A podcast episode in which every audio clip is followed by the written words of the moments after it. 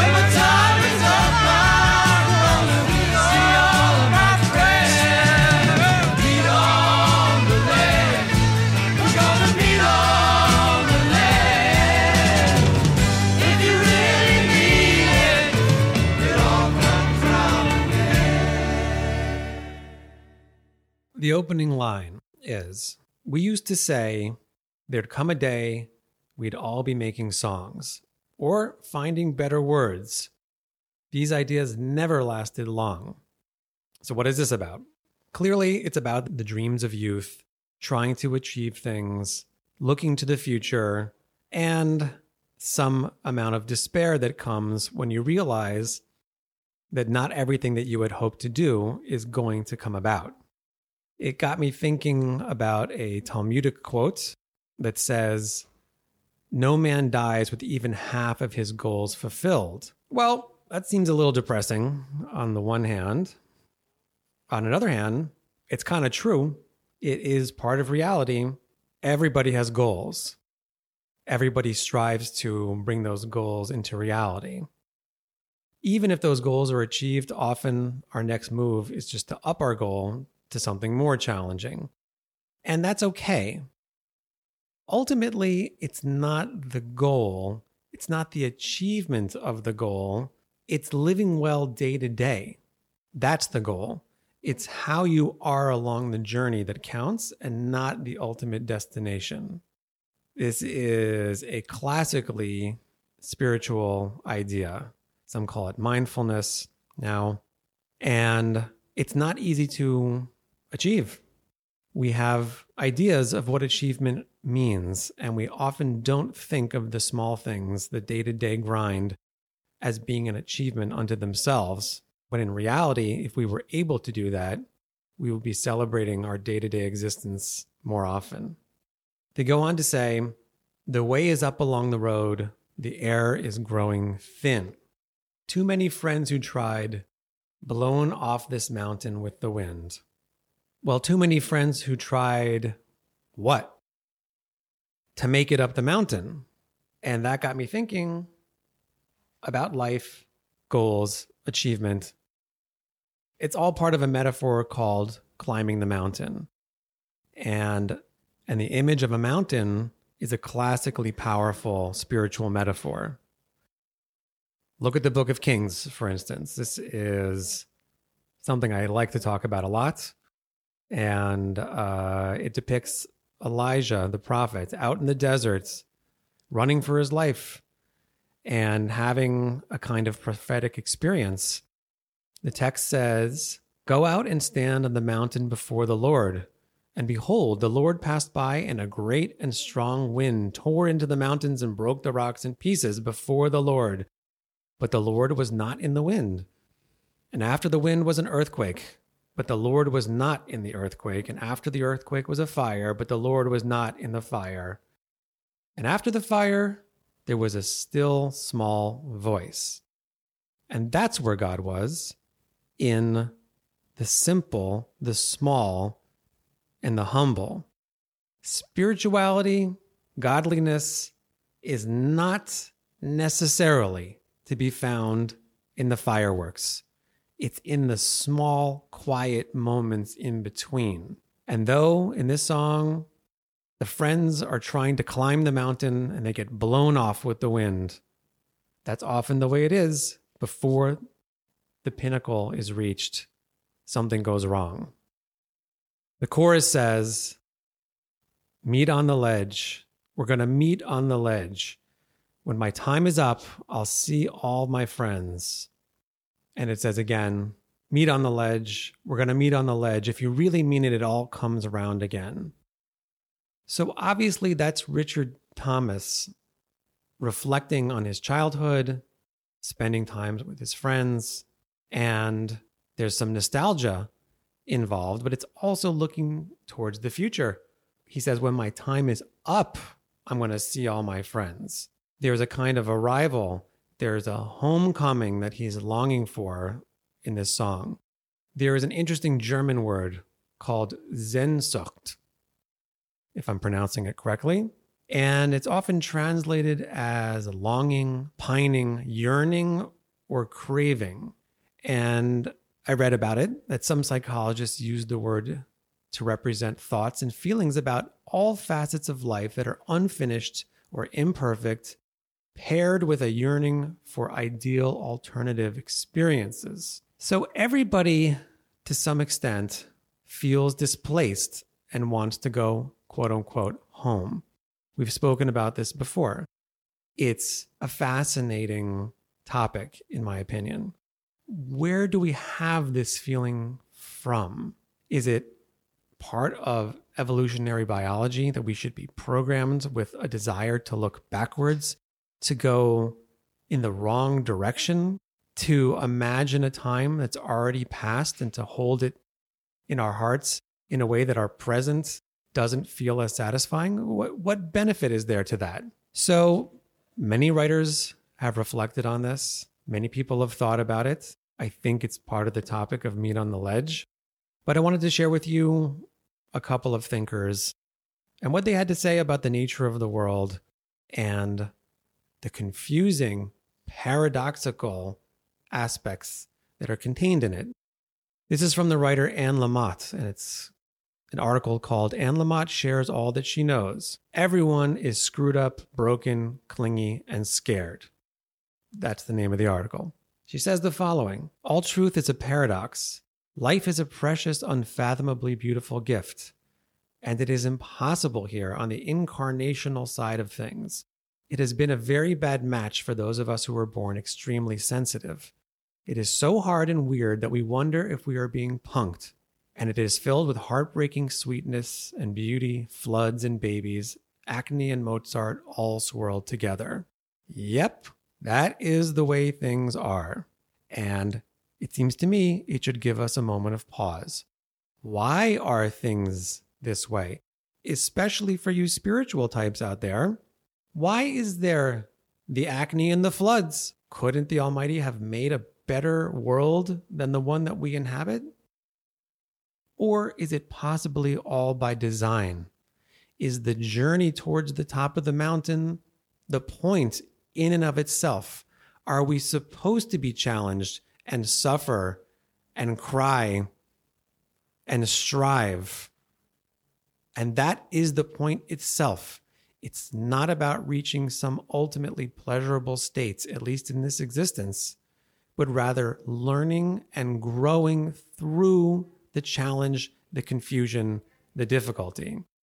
I found one more quote by someone named Umar Haque, H-A-Q-U-E, in an article called The Difference Between Purpose and Meaning. He says the following: meaning is a waterfall. Purpose is a mountain.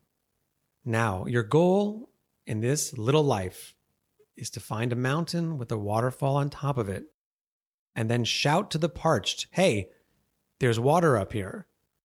Meaning is the end of purpose, which is only a means, and even meaning is just a means too. And so the challenge isn't, as we often think, climbing the tallest or nearest mountain, quickest or highest. It's not just climbing any old mountain. If you climb a mountain in the desert, you're probably not going to find a waterfall. The challenges are climbing the right mountain, finding the waterfall, and then leading people to the river. Now we come closer to what this mysterious thing called meaning is. The reason people get so confused about meaning is because they think it's something they have to accumulate, possess, hoard. Precisely the opposite is true. It is the benefits that we give freely, generously, wholeheartedly, authentically. We discover our lives mean something to others. When we have a positive impact, a human benefit, then the reward is our lives begin to hold meaning. So your sense of meaning is the happiness that others enjoy, not that you enjoy. The waterfall, when you've led people to the river and they're drinking deep, then you are filled up too, not materially, but in a truer and deeper way, existentially, as a human being. So that's a lot. And these are deep ideas, and ideas that touch on the true, inner, and profound, ultimate meaning of existence. I don't know if 17-year-old Richard Thompson meant all this when he wrote the song, and in fact, when asked about it, he said he didn't know exactly what it was about, but it was about something important. It's a gorgeous, meaningful, heartfelt song, sung beautifully, played beautifully, and in my opinion contains some profound ideas. I hope you've enjoyed listening to it and considering these concepts. And as always, I look forward to speaking to you again next week with more music and more ideas. Wishing you a wonderful week. Take care.